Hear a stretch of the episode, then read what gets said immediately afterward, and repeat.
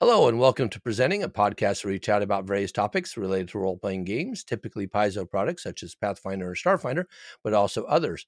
I'm John Godick, and with me today is Isabel Thorne. Welcome to the podcast. Happy to be here. So, uh, Isabel is a longtime freelance author, game designer, and editor with over three dozen credits to her name, the majority being Pathfinder, Pathfinder Second Edition, and Starfinder for Paizo. Isabel is currently working on the Luminant Age campaign setting for Pathfinder Second Edition. You can reach Isabel at Kalindalara on Twitter as well as on the Paizo forums, where she has over 10,000 posts. Uh, it's actually over 11,000, but I thought, you know, 10,000 sounds like a, a sounds like a big number already. Nice So- round number. Yeah. So, Isabel, can you talk about your background and your journey to becoming an RPG author, game designer, and editor? Hmm. Well, ever since I was but a wee lass, and really before I knew about the latter part of that, uh, I wanted to be a writer of you know fantasies, uh, very much in the vein of like Tolkien, and although I don't think I'll ever have his grasp of uh, the academic language, but for a while that dream kind of was left by the wayside as I, you know, dealt with education and day to day life. And it wasn't until I actually came out as transgender that I really started sort of feeling like I had a shot again. Mhm. It's very curious how that happens. Uh, how before everything just seems sort of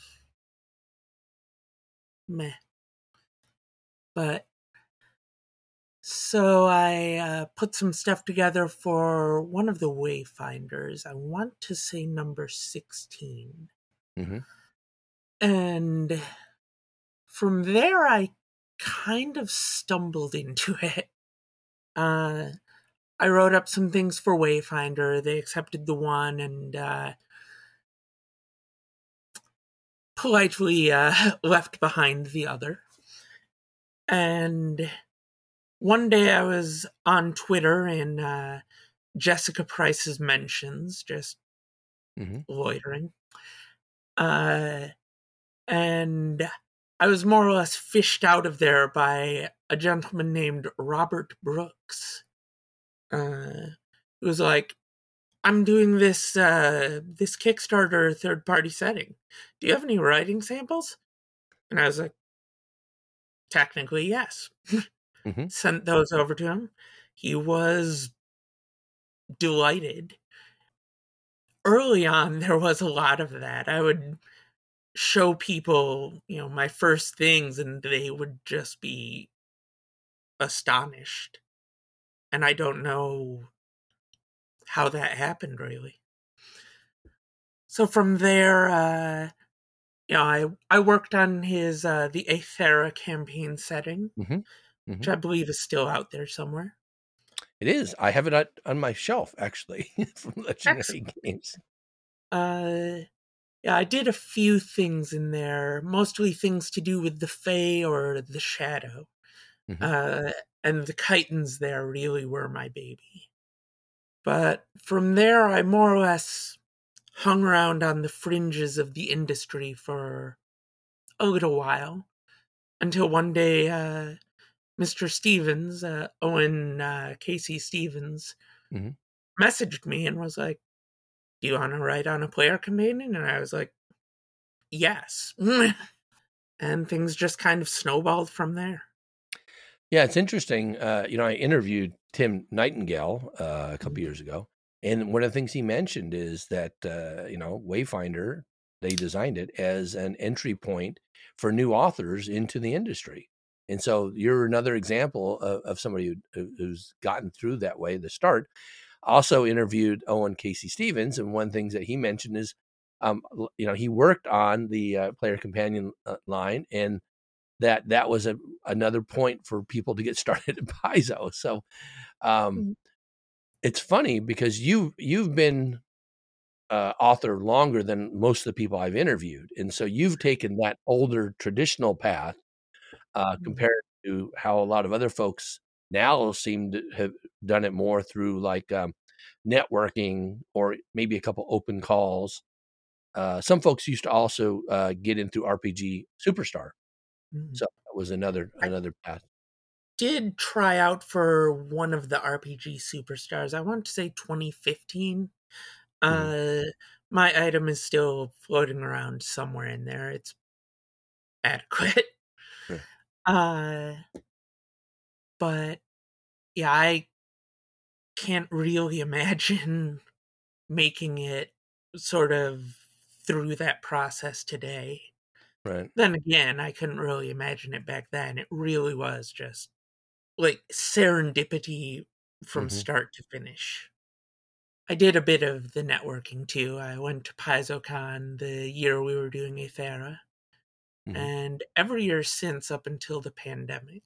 Yeah, the pandemic has changed it for a lot of folks, myself included. I I I miss PaizoCon. I'm really close to where it usually is held, and uh, I I cannot go because of my uh, immunocompromised situation. So I'm Um, uh, bummed about that. Yeah. Uh, now you've worked on literally dozens and dozens of Pathfinder and Starfinder projects, um, probably more than anybody else I've talked to outside of maybe Owen K.C. Stephens. I don't know how many he's worked on, right? That, Um, that man is a machine. Yeah. I used to joke But- he had nine jobs. I, I think he still does. So, Yeah. but how have you managed to become so prolific as a freelancer? Oh, on the one hand, I'm inclined to again say I have no idea. It was probably luck. Uh, part of it may have been like not to go off on a just complete ego trip here, but It's okay, I think quality did have something to do with it. right? uh, especially early on, a lot of people sort of followed my work specifically. Mm. Uh, a lot of people took a very direct interest in it. There were people who would who would say, you know, "Did you write this section? Because it's my favorite, and it feels like you did." And yeah. often I did. Mhm. So people started recognizing your style, uh, even for uncredited kind of pieces. That's neat. Yeah. Indeed. I've been described by one of my fellow freelancers as I believe the uh, words they used were uh, ephemeral and elegant in my Mhm. uh, presentation and my word choices. Those are nice words by themselves too. well, so even so, so you've done a really good job, and it seems like people must have um, noticed that and wanted to keep having you do work. So I, I mean, it's not just being a great writer, but being connected. You know. Oh, yes. I actually had the advantage also that at the time, uh, James Jacobs was headlining a lot of the uh, Mhm. a lot of the Pathfinder rulebook line, Mhm. as a lot of the design team and such were busy toiling in secret to give us the second edition. Mhm. So, and he was just happy to give me as many words as Mhm. I could ask for. Like, I think my second assignment with him was 16,000 words. Wow, that's that's a lot for a second assignment. Yeah, yeah, for sure. And he was also responsible for my biggest assignment of all time, which was Planar Adventures, Mhm. which I believe by word count, I wrote one sixth of that book. What what's kind of your uh, favorite thing to write um, for Paizo? I mean, you've written quite a Hmm. lot of different things, both Pathfinder and Starfinder. Do you have a particular favorite? So another one of my advantages, perhaps, uh, in terms of the prolificness, was that I can and will write anything. I Okay. generally didn't have a lot of trouble adapting to different uh, design types. If Mhm. they needed monsters, I could do monsters and so on. For favorites, though, in Pathfinder First Edition, it was definitely the archetypes because Mhm. archetype design was this very beautiful art because it was a package deal. You couldn't just take, you know, a dedication and a couple of feats to get by. Right. Uh, right. you were in it for the whole thing. So you could do a lot in terms of like this ability counterbalances out this ability, Mhm. uh, and this kind of pays for this ability. Mhm. So it was this very interesting sort of microcosm of design. Mhm. Mhm. Because one of the things I've always been fascinated by in design is how things interact. Like with a lot of my designs, I thought of okay, what are people going to use this with? What feats are they going to take with this archetype?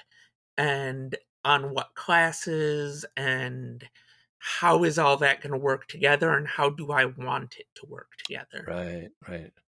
So thinking the full the full meal, how how a player is going to use this rather than just the thing by itself. I think that's a great great Exactly. approach. For Starfinder, I actually haven't had that much experience with it. Uh, of my, I believe, 42 credits, only eight are Starfinder. Uh, and most of those have been either flavor focused articles, uh, like the, uh, the Velstrac artic- article in issue 11 or simple monster entries like i the only uh rpg line rulebook core rulebook i've been on there was the uh original alien archive where uh among other things i did the Maraquoi Oh, uh, very and the cool. swarm Mhm. I was very proud of them. But of what I've experienced for Starfinder, it's probably monster design. Although designing uh I don't know what they're calling them now. Species, probably. Yeah. Species. Yeah.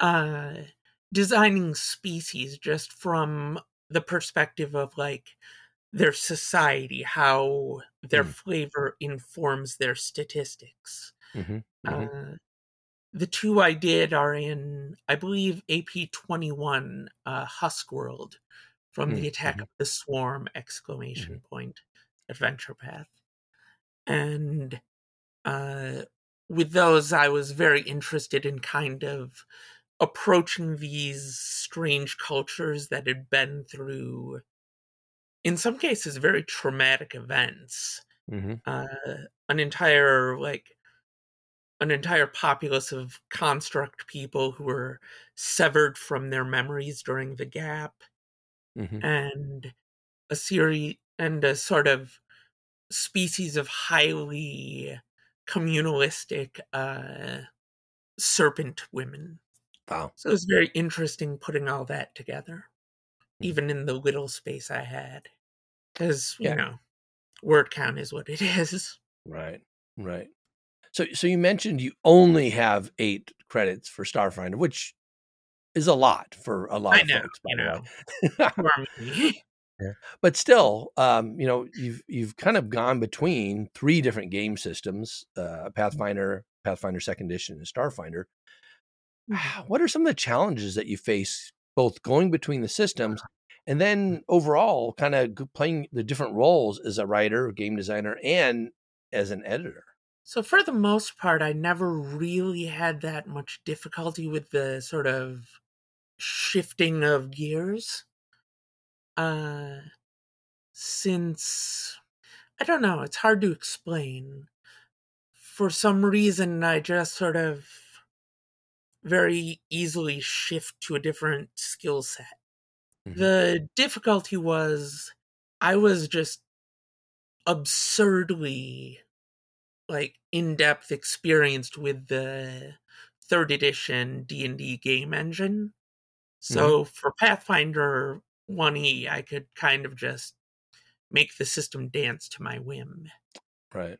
but Starfinder Starfinder is kind of this don't tell Paizo I said this, although I'm sure they know it themselves.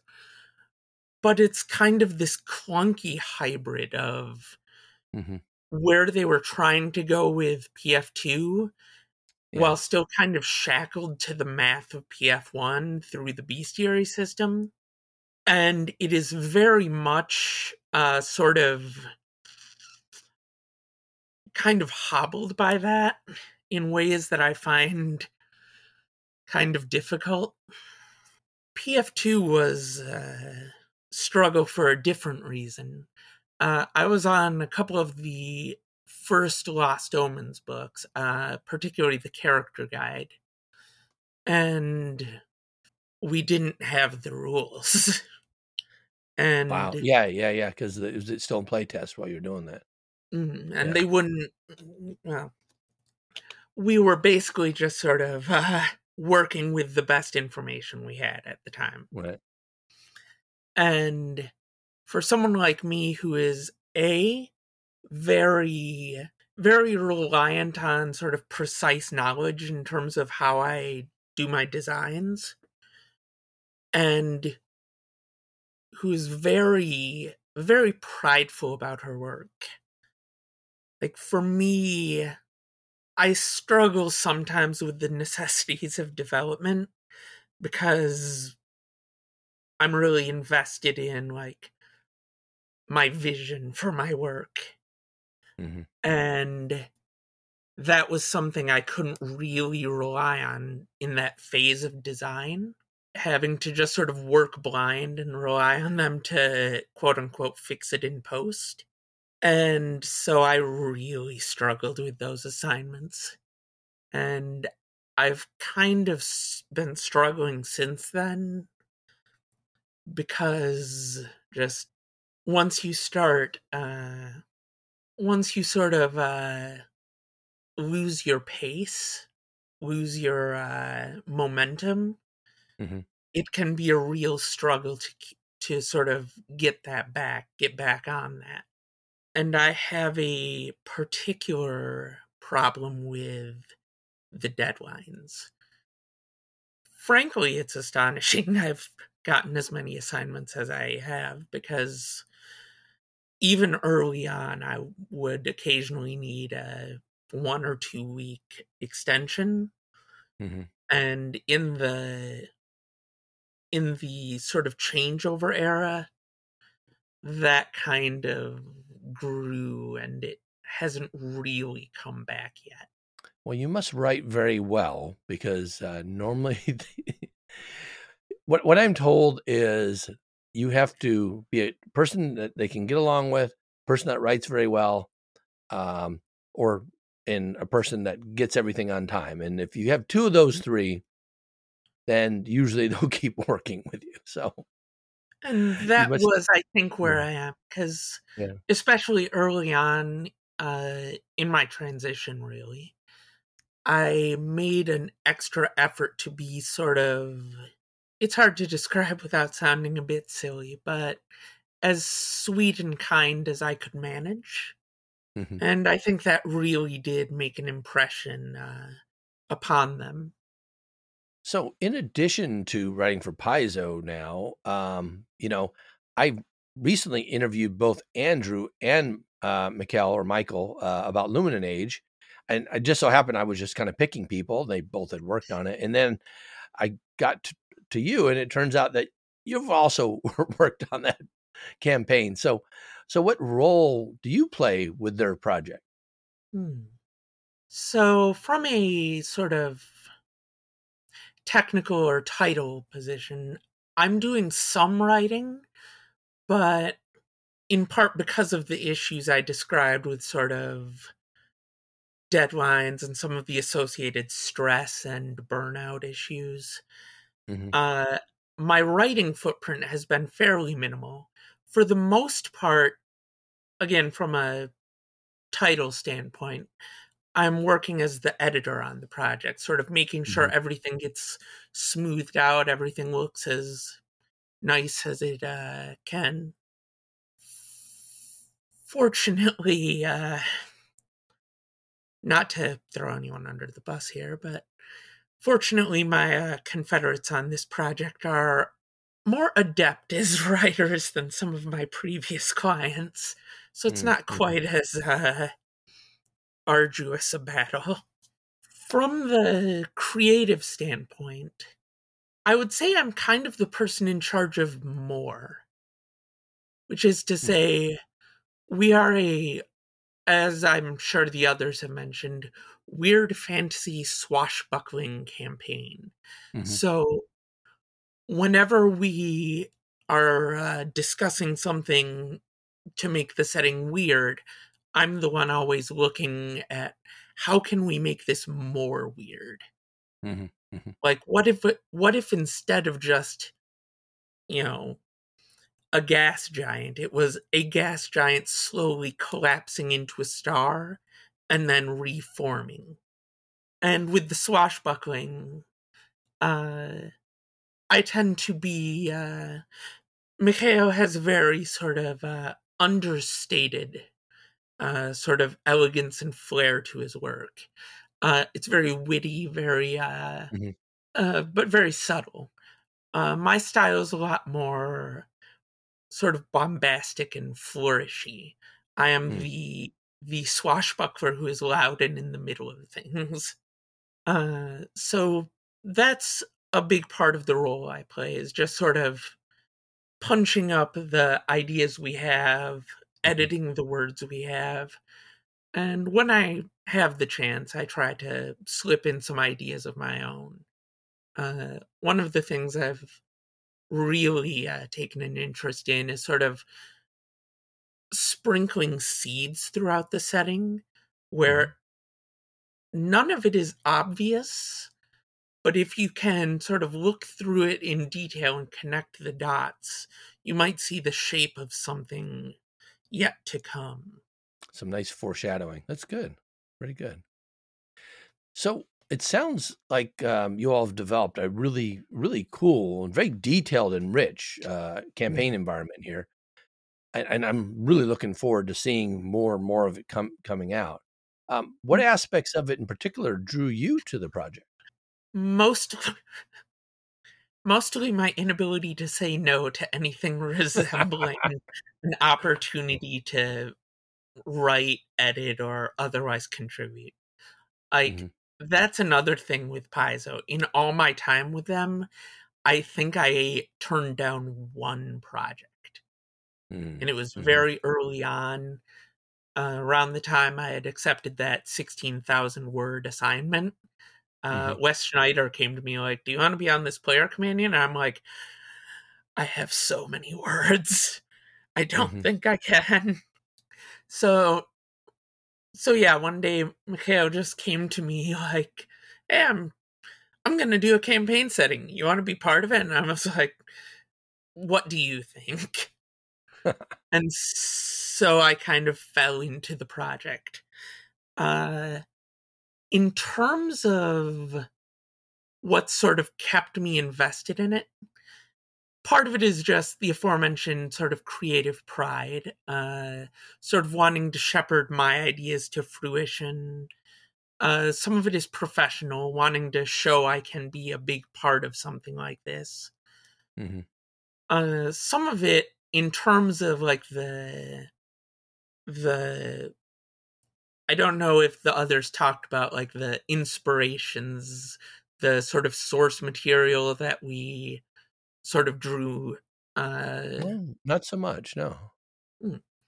so, uh, I believe the two we most often list are Nausicaa of the Valley of the Wind, uh, both the film and manga, both of which I've consumed at this point for the project, and both of which are excellent. Uh, and the other is the Elder Scrolls Morrowind, which I Oh, have never had the pleasure of playing, Mhm. but I have played so much Skyrim. I believe I Mhm. have literally 3,000 hours of Skyrim on record. Wow. It's it's legitimately a phase in my depression. Like Mhm. like depression, moping, like crushing despair, Skyrim. So, one of the things I really took from that then was uh in Skyrim, you get to explore a lot of the uh, what they call the Dwemer ruins, the dwarven uh, ruins left behind when the dwarves all vanished in Morrowind because they poked the heart of a god or something. I I'm new here. but and those those ruins have this sense of alien majesty to them. There's this this sense that something was here and is now just gone. Mm-hmm. But what's left behind sort of continues to not really function, but persist in its wake. And there's mm-hmm. something very beautiful about that. And that's the sort of thing I'm trying to bring to this. How can we make these these post-apocalyptic elements more poignant, more more sort of dramatic, more impactful upon the players, not just as challenges, but as ideas. And the other thing with regards to the weird is I have some particularly unusual uh, interests and a sort of perpendicular approach to creative design that can result in some very bizarre uh, and often very horrific elements. Uh, like going back to the Aethera, com- the Aethera campaign setting, uh, if you look at the chitons in there, which were basically, basically Robert Brooks just told me, I want to have chitons as our main sort of outsider element. Mm-hmm. And everything else, it was just go to town. And I did. but there you had like chitons made from uh, made from sort of failed super soldier experiments sort of mm. fused together as sort of psychic weapons and sort of mental what's the word sort of uh, me- uh, the center of a mental web through all their fellow chitons mm-hmm. you had uh you had the the sort of beastmen, the Okanta, mm-hmm. sort of turned into gatherers that would go out and fetch fresh material. You had uh, the plant people sort of turned into petrochemical nightmares.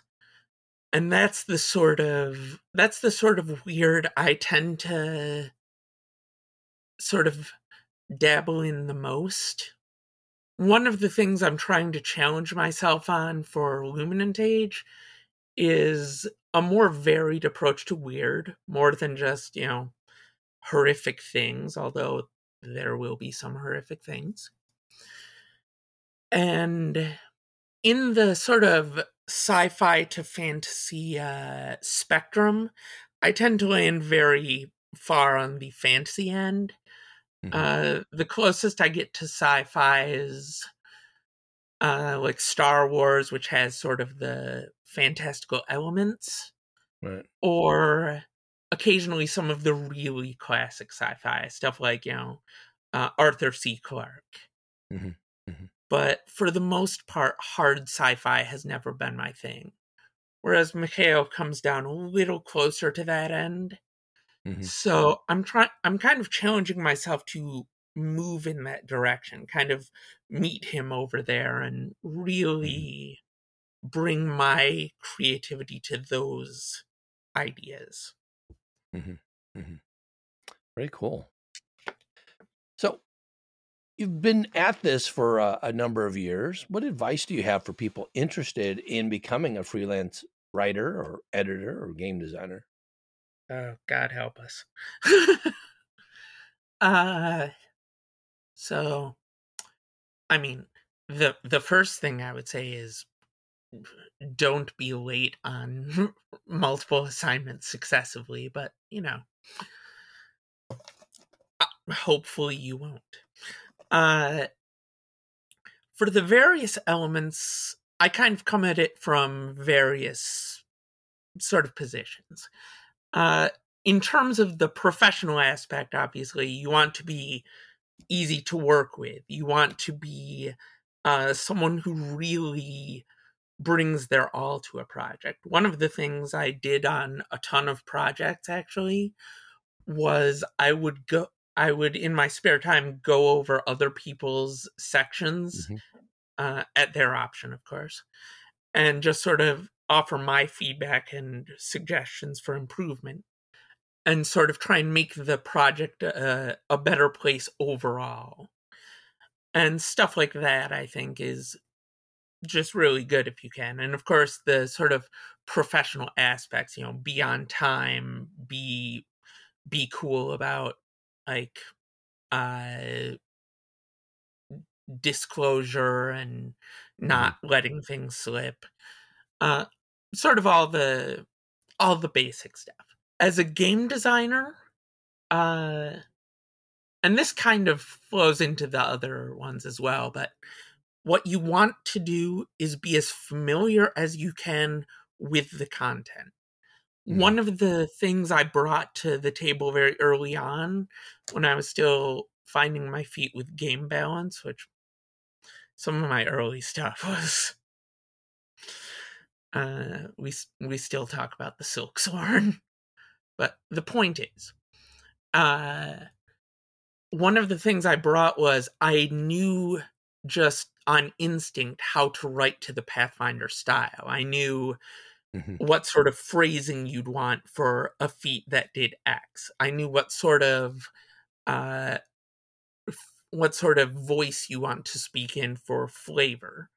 Mm-hmm. Uh and that's the sort of thing you can best get by just immersing yourself in the content. Just mm-hmm. read the books. Uh in terms of getting to grips with the sort of technical aspects, the mechanical design, uh, my usual uh, practice method is just to build characters, just build one character after another, mm-hmm. uh, just figuring out how the pieces of the system mesh.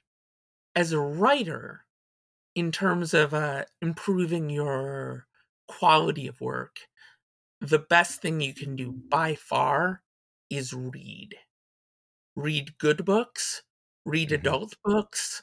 Like, young adult is well and good, but it's probably not going to challenge someone who aspires to this sort of thing. You want to you want to find books that are if possible above your above your level and sort of rise to meet them Mm-hmm. Uh, I have a few that I uh, frequently uh, that I frequently recommend to people. Uh, one of them, and I always feel like I have to throw an asterisk on this, is the novelization for Star Wars Episode Three: Revenge of the Sith by mm. Matthew Stover. Say what you will about the about the prequels, and many people have. But that book is just magnificent in terms of how it's written, uh, how it explores the psychology of these characters going through this sort of mm-hmm. grand and dramatic fall, and in some cases, how the sort of subtle wit it has. Stuff like that uh, really uh, just really helps you grow as a writer and and just read as much as you can as well cuz at first you might have to sort of look at how things are put together mm-hmm. uh, how sentences are laid out how ideas are presented but eventually it will become second nature uh, i was a skilled reader from an early age, so I don't have a ton of advice on how to actually become one. Uh, but and as an editor, honestly, it's kind of the the same thing. I have no formal training as an editor whatsoever. I believe I barely passed my one English course in university. It was technical writing. I was bored out of my skull. Mm-hmm. uh, but again, read enough books and you'll see how things are supposed to look. That's really a key element of my strength, of my sort of strength as a writer, editor, designer. I can look at something and know how it's supposed to look. I can look Mhm. at a draft and go, okay, change this, this, this, and this. And I Mhm. can write seamlessly in that or other voices. R- Regarding the degree, by the way, I sometimes wonder if it's doing me any good in this field. I actually have a marketing degree. Well, I would say I also have a marketing degree that if nothing else, uh, how one presents oneself when they're doing work, that that's marketing. Uh, we we market ourselves all the time. We brand ourselves, and uh, whether or not it's intentional, right, and whether or not it's effective, it, that's all still marketing. and especially as freelancers, we have to, and Yeah. especially as freelancers, we have to be adept at that. Because one of my other sort of unusual traits as a uh, as an author is I almost never ask for work. Mhm. I don't even send emails, you know, telling them I'm available. I just sort of sit here just in this chair staring at this computer screen just waiting for the email to pop up. and it seems to work. It, it has so far. I'm hoping it will again. but uh So- you had a question? yeah. So what's next for Isabel? What kind of cool things are you working on that you can uh, actually talk about? Oh. So I've got a couple of uh non-Paizo projects lined up. Uh we've already talked about Luminant Age to some extent. Mhm. Uh I'm also serving as lead editor and developer on a project that was recently kickstarted. Uh, well, I say recently; it was like half a year ago now. Uh, Sinclair's Library. Oh yeah, yeah.